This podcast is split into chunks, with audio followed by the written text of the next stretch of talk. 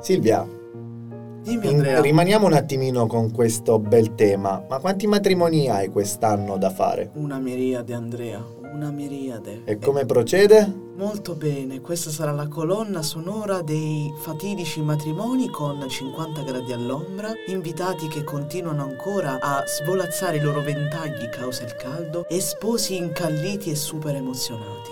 Però guarda il lato positivo. Si beve sulle note di...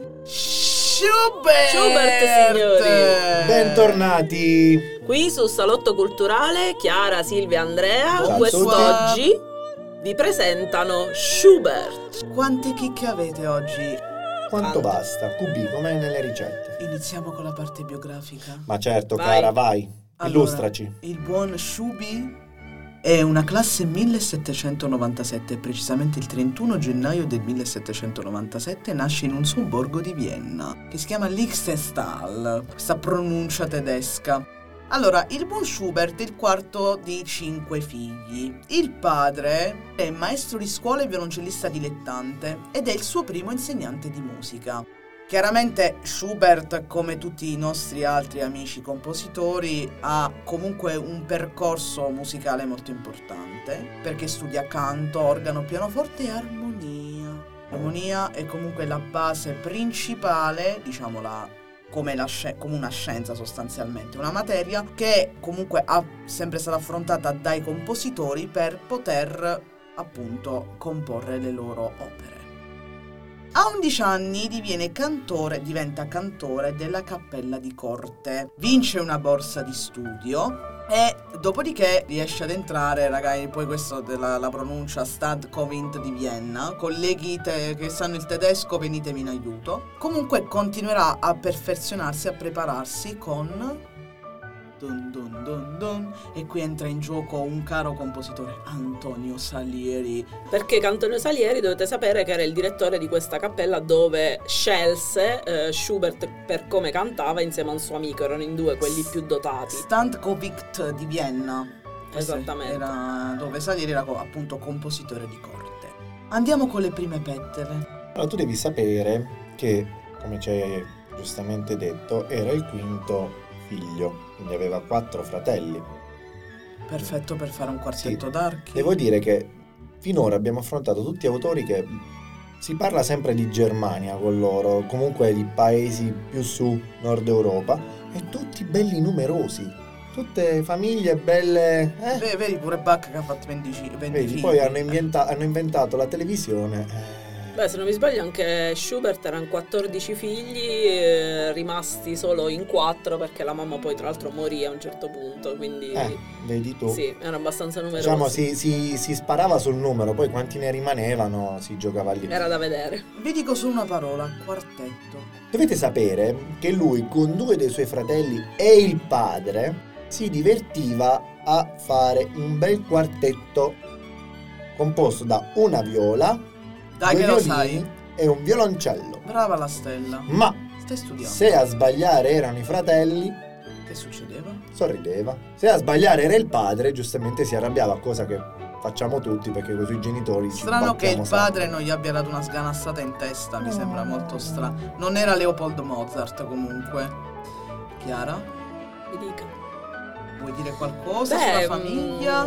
mm, voglio dire che il padre, un insegnante, voleva che Schubert studiasse non solo musica, quindi anche altre materie, Mm. ma Schubert diciamo peccava un pochino nelle altre materie, preferiva molto la musica e il padre si arrabbiava molto, tant'è che a un certo punto volle bloccare, tentò di bloccare la sua carriera, ma non ci riuscì perché comunque Schubert era veramente brillante e era un cultore proprio dell'arte musicale. Si vede anche nelle composizioni, ragazzi, perché infatti Schubert in epoca giovanile le prime cose che compone sono i quartetti. Chiedo alla regia cortesemente di eh, trasmettere il primo tempo del quartetto della Morte e la fanciulla.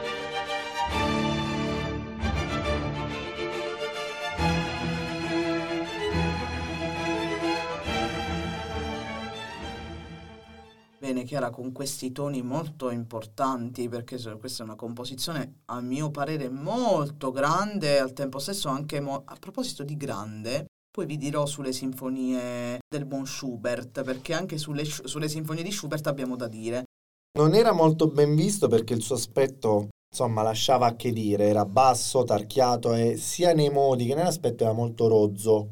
In più, eh, lui era molto innamorato di una donna, Teres, ok che altri non era la figlia del suo insegnante. Lui voleva sposarla, loro volevano sposarsi. Il problema è che purtroppo nessuno ingaggiava Schubert.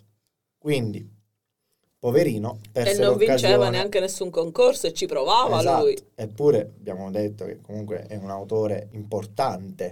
Ma all'epoca, come sappiamo, sempre dopo, sempre ai posteri lasciamo il piacere. Dato che lui aveva una certa ristrettezza economica, non Mhm. poté sposare Teres, la quale venne poi data in moglie a un altro uomo e gli diede una bella batosta al povero Schubert. Povera Stella. Comunque io sapevo che Schubert ha avuto un periodo veramente orribile a livello economico, però ci sono stati anche dei personaggi che lo hanno aiutato, che lo hanno mh, finanziato in un certo senso, oltre che anche in quello economico. Comunque, riguardo alle sinfonie, chiedo sempre alla meravigliosa regia che trasmette sottofondi meravigliosi di eh, trasmettere il primo tempo dell'incompiuta di Schubert.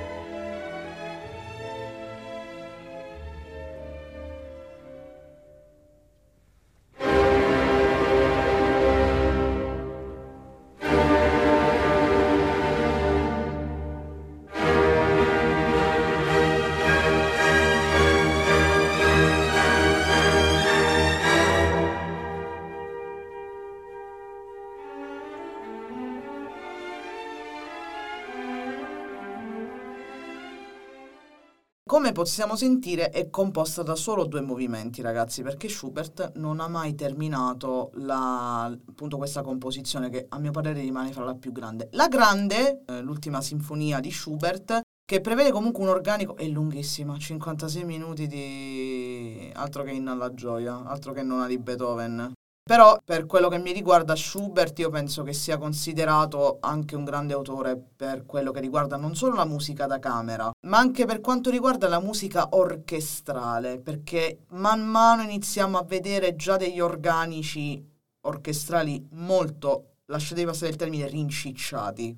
Termine che mi so- Incicciati. Complimenti visto? oggi ci hai dato un termine nuovo.